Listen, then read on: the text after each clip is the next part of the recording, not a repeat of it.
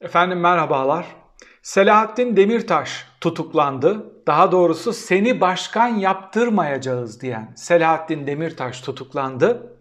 İstanbul'da lidere, reise, halife-i Ruizemine karşı iki kere seçim kazanan Ekrem İmamoğlu terörist ilan edildi ve engelli seçim koşusu bir şekilde başlatılmış oldu.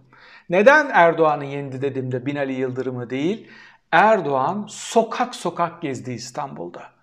Ve kime yenildi? Beylikdüzü Belediye Başkanı'na devletin başındaki adam tüm imkanları, kurumları, finans gücü, medyasıyla sokak sokak gezerek propaganda yaptı ama 15 bin oy farkı bile geriye çeviremedi. Şimdi karşımızdaki tablo şu, biz neyden endişe ediyorduk? Ya acaba Türkiye'de güvenli bir seçim vuku bulur mu? Sandıklara sahip çıkılabilir mi? Anadolu Ajansı'nın manipülasyonu tekrar engellenebilir mi? YSK'nın hamlelerine karşı nasıl tedbir alabiliriz? Gibi başlıklar konuşulurken benim büyük korkularımdan biri e, baş vermeye, göstermeye başladı kendini, tomurcuk salmaya başladı. Neydi o? Kazanma ihtimali yüksek olan potansiyel olarak Erdoğan'a karşı ezici bir çoğunlukla, ezici bir üstünlükle kazanma şansı olan adaylar aday yapılamaz hale getirilecek mi? Yani tıpkı geçmişte Erdoğan'ın sırf şiir okuduğu için aday olamadığı gibi aynı taktikleri kullanarak geçmişte bunu askeri vesayet yapıyordu. Şimdi bir sivil vesayet olarak devlet benim, tüm kurumlar benim elimde adalet de iki dudağımın arasında diyen bir adam tarafından yönetildiğiniz için böyle bir zemine girmiş olabilir miyiz? Yoksa İstanbul'a da Ankara'ya da kayyım atayıp seçimlere bu zeminde gidip iki büyük şehrin de enstrümanlarını, iktisadi gücünü kullanarak seçime o şekilde mi gitmek istiyor? Bunları yorumlayacağım. Bir de bugün çok önemli bir hadise vuku buldu.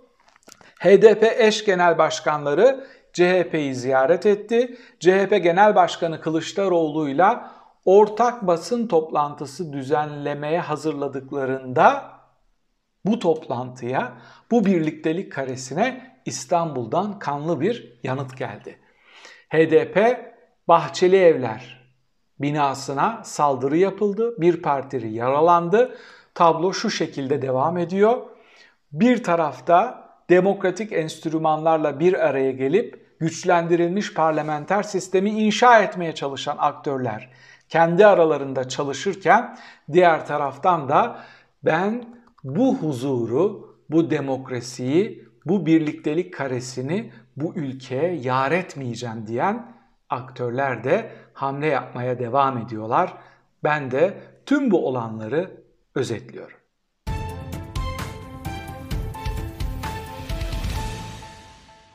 Öncelikle Erdoğan ve saraydaki yandaşları ekonomik çöküş konuşulsun istenmiyor. Finansal piyasada kısmen elde ettikleri görece ve hormonlu bir zaferle ki onun da detaylarını vereceğim. Bu e, kur sisteminde ya da kur fiyatlanmasında elde ettikleri finansal bir zaferle ekonomik sorunu çözdüklerini ve bu fotoğrafı vermeye çalışıyorlar. Sanki fiyatlar düşmüş, enflasyon gerilemiş, hayat normalleşmiş, istihdam sorunu çözülmüş, gençlerin iş bulma sorunu yok. Zaten biliyorsunuz iş bulamayanlar hain, iş beğenmez. Bedavadan para almak isteyen bedavacılar Erdoğan'ın tabirlerine göre. Tüm bunları halletmişler gibi şimdi siyasi çatışma, siyasi kutuplaşmayla bir baskın seçimin e, zeminini hazırlamaya çalışıyorlar. Ben İstanbul'a ve Ankara'ya kayyım atama niyetleri olduğunu düşünmüyorum. Bu çok daha büyük bir mağduriyet oluşturur ve Millet İttifakı'nı çok daha güçlendirir. Erdoğan geçmişte askeri vesayetten yediği tokatlardan dolayı bunun ne anlama geldiğini biliyor. Daha ziyade bence yapmaya çalıştığı şey tıpkı Selahattin Demirtaş'ı oyun dışında bırakıp ee, onun etkisini, Kürt seçmen üstündeki etkisini azaltıp neyi planlıyordu? HDP'nin BDP gibi, HADEP gibi marjinal söylemli bir parti olsun, marjinal kalsın, barajı aşamasın, ben de onu şeytanlaştırayım ve işte oradaki Kürt oyların çoğunluğunu almaya devam edeyim hamlesini yapmaya çalışıyordu.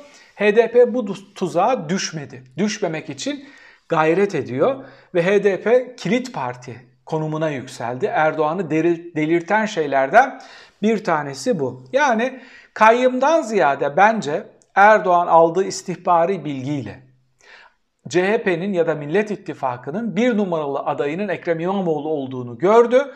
Onlar onu açıklamadan onun üstüne hamleyi yaptı. Yarın, yarın ikinci aday Mansur Yavaş desek aynı hamle ona da yapılacak. Belki de yapılmıştır. Şu anda biz bilmiyoruzdur. Yani onun altyapısını yapmışlardır. Bir soruşturma başlatılmıştır.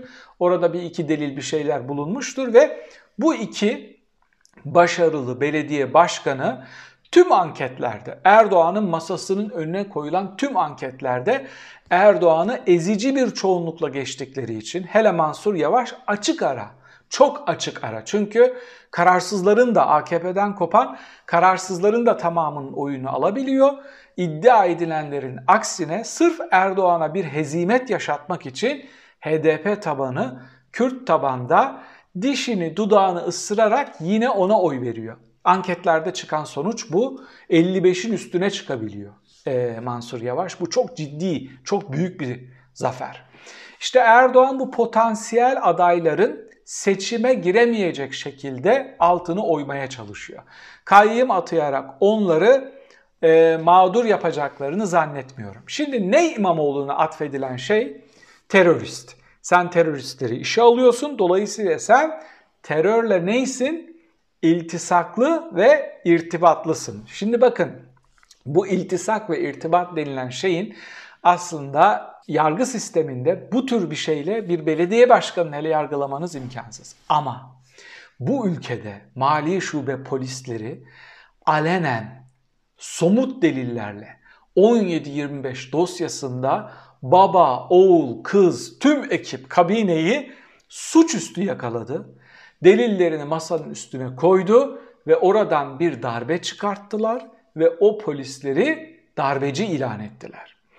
Şimdi o gün yesinler birbirini dediğiniz için bugün sizi de yiyorlar oradan. Yani buradan bir çıkış olmadığını görmeniz gerekiyordu.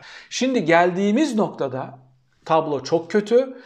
Seçilmiş bir belediye başkanını teröre destek vermekle suçlayıp seçimde Cumhurbaşkanı adayı olamaz hale getirmek istiyorlar. AKP'li Göksu'ya AKP Meclis Grup Başkanı İstanbul'da bu soruyu sormuş gazeteciler ya da İsmail Saymaz. Demiş ki elimizde data yok ama belediye koridorlarında konuşulanlar var. İnanılmaz bir tablo değil mi? Yani belediyenin içinde olan, meclisinde olan en yetkili AKP'li diyor ki Soylu'nun iddialarına karşı elimde, elimizde data yok ama konuşulan şeyler var. Ümit Kıvanç Twitter'da buna bir tepki vermiş. Diyor ki herhangi bir ateiste bu adamlarınkinden fazla ahiret korkusu vardır. O kadar güzel bir tepki ki. Yani Allah'tan korkan bir adamın böyle bir şey yapma ihtimali yok. Bunların Allah'tan zerre korkusu yok. Çıkar, siyasi çıkar oradaysa tapındıkları şey değişiyor. Güce tapıyor bunlar. Daha önce söylemiştim size. Bir MHP'li vekil bana söylemişti. Muhtemelen İslamcılar çok güçlü olduğu için Allah'a inanıyorlar diye. Tablo onu gösteriyor. Ümit Kıvanç'ın bu tepkisi bana onu çağrıştırdı ve sizle paylaşmak istedim. Şimdi somut delilleriyle ifşaat yapan Peker'in ortaya koyduğu verilerin üstüne gitmeyen yargı ortada somut delil yok belediye koridorlarında konuşulan şeyler var deniler üstünden muhtemelen bu belediye başkanlarını aday olamayacak hale getirecekler. Şimdi tablo çok çok kötü. Bu tablonun çok kötülüğüne paralel olarak biz de bazı ekonomik yorumlar yapmaya çalışıyoruz. Ben ekonomist değilim. Ben de uzmanlardan aldığım bilgilere, verilere göre bazen okumalar yapmaya çalışıyorum.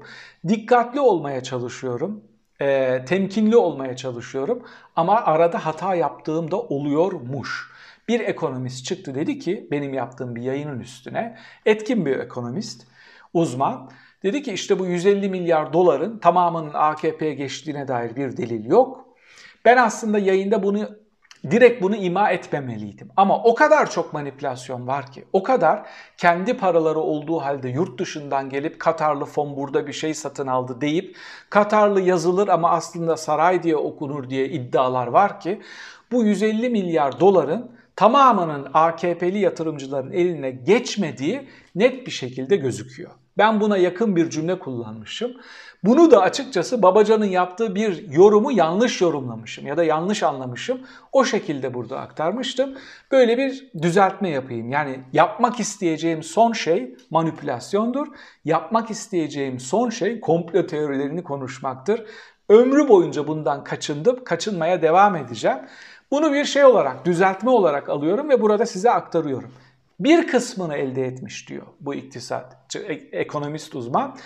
Bakın bir kısmı bile olsa yani yüzde onu bile olsa düşünebiliyor musunuz? Türkiye ekonomisini yatırıp kaldıramazlar ama yüzde onu 15 milyar dolar yapar. Kur farkıyla yüzde 30 bir kar etmiş olsalar Türkiye ekonomisini yatırıp kaldıramazlar ama bu devasa bütçeyle hiçbir partinin elde edemeyeceği bir seçim süreci yaşatabilirler Türkiye'ye. Değil mi? Yapacakları propagandalar, onları kullanacakları, dağıtacakları eşantiyonlar vesaire vesaire. Dev bir bütçe çıkıyor yine de ortaya. Evet, hassas olmak gerekiyor. Bunun üstüne kurgu yapmamak gerekiyor. Bir, bunu kasten söylemedim ama kastı aşan bir şekilde, imalı bir şekilde hata yaptığımı görürsem bile burada onu hemen düzeltmeyi tercih edeceğim. Şimdi bunun üstüne birkaç veri vereceğim. Milli Piyango biletlerindeki satışlarda okuduğuma göre çok büyük bir oranda düşüş var. İnsanlar milli piyango bileti almıyor. Neden? Çünkü geçmişte küçük bir umut olsa bile bize bir şey çıkabilir diye insanlar piyangoya giriyorlardı. Ama artık bu ülkede her şey Kolin, Limak, Cengiz İnşaat'a çıkıyor. Bu piyango da onlara çıkar diye insanlar bilet almaktan bile geri adım atmışlar. Başka bir veri vereceğim. Kılıçdaroğlu diyor ki 20 Aralık gecesi Erdoğan o programı açıkladığı gece toplamda 19.1 milyar dolar satılmış. Kılıçdaroğlu söylüyor. Bu rakamlar ne kadar doğru bilmiyorum. Tek tek de açıklıyor. Diyor ki Vakıfbank 4.5, Halkbank 3.6, Ziraat 6.5, Merkez Bankası 4.5 milyar doları piyasaya sürmüşler. Ama ne demişti Nebati? Ya da BDDK kayıtlarına bakıyoruz manipülasyon yapılmış. Sanki halk döviz kuyruğuna girmiş, elindeki dövizleri çıkartmış, Erdoğan'ın programına sarılmış gibi bir fotoğraf veriliyordu. Bu kadar çok manipülasyonun yapıldığı, bu kadar çok şeffaflığın üstünün örtüldüğü yerde bizim de arada yorum yaparken bazı kavramları yanlış kullandığımız, bazı kavramları abartılı kullandığımız olabilir diyorum. Buradan HDP'ye geçeceğim. Şimdi HDP eş başkanları Pervin Buldan ve Mithat Sancar'ın, Profesör Sancar'ın CHP'ye ziyaretlerini önemsiyorum. Bu iki partinin bir araya gelerek siyasi zeminde ülke sorunlarını konuşması üstünden Erdoğan terör estirmeye çalışıyor. Bir kere öncelikle buna sert tepki vermemiz gerekiyor. Mesela İyi Parti'nin çıkıp milliyetçi çizgide duran bir parti olarak AKP'ye sert tepki vermesi gerekiyor. Biz siyasilerin siyasi zeminde konuşmasını destekliyoruz. Silahları susturacak olan siyasetçilerin umut vadeden program, proje ve birliktelidir, birliktelikleridir demesini bekliyorum. O bu çıkışı yaparsa Kılıçdaroğlu'nun elini rahatlatır, HDP'nin elini güçlendirir ve bu birliktelik sadece bir seçim ittifakı değil, ülkedeki farklı ve büyük sorunların çözümü adına çok önemli bir kazanım olabilir.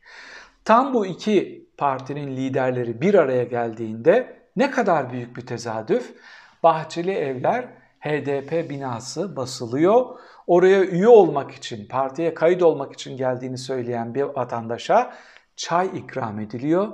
O da o çayı partililerin üstüne saçıyor, bıçağını çekiyor. Orada bir kişiyi yaralıyor ve ve kaçmaya çalışıyor. Gözaltına alınmış ama biliyorsunuz İzmir'deki de buna benzer bir şekilde vuku bulmuştu. Gencecik bir kızcağız orada katledilmişti. HDP terörize ediliyor. Bakın Kürtler terörize ediliyor. Türkiye'deki demokratik çıkış programında, seçim sürecinde anahtar parti oldukları için. Onlar ne tarafı desteklerse o taraf barajı aşıp yeni cumhurbaşkanını seçip parlamenter sisteme geçme ihtimalleri olacağı için HDP ve Kürtler terörize ediliyor. Muhtemelen çok çok daha büyük hamleler yapacaklar.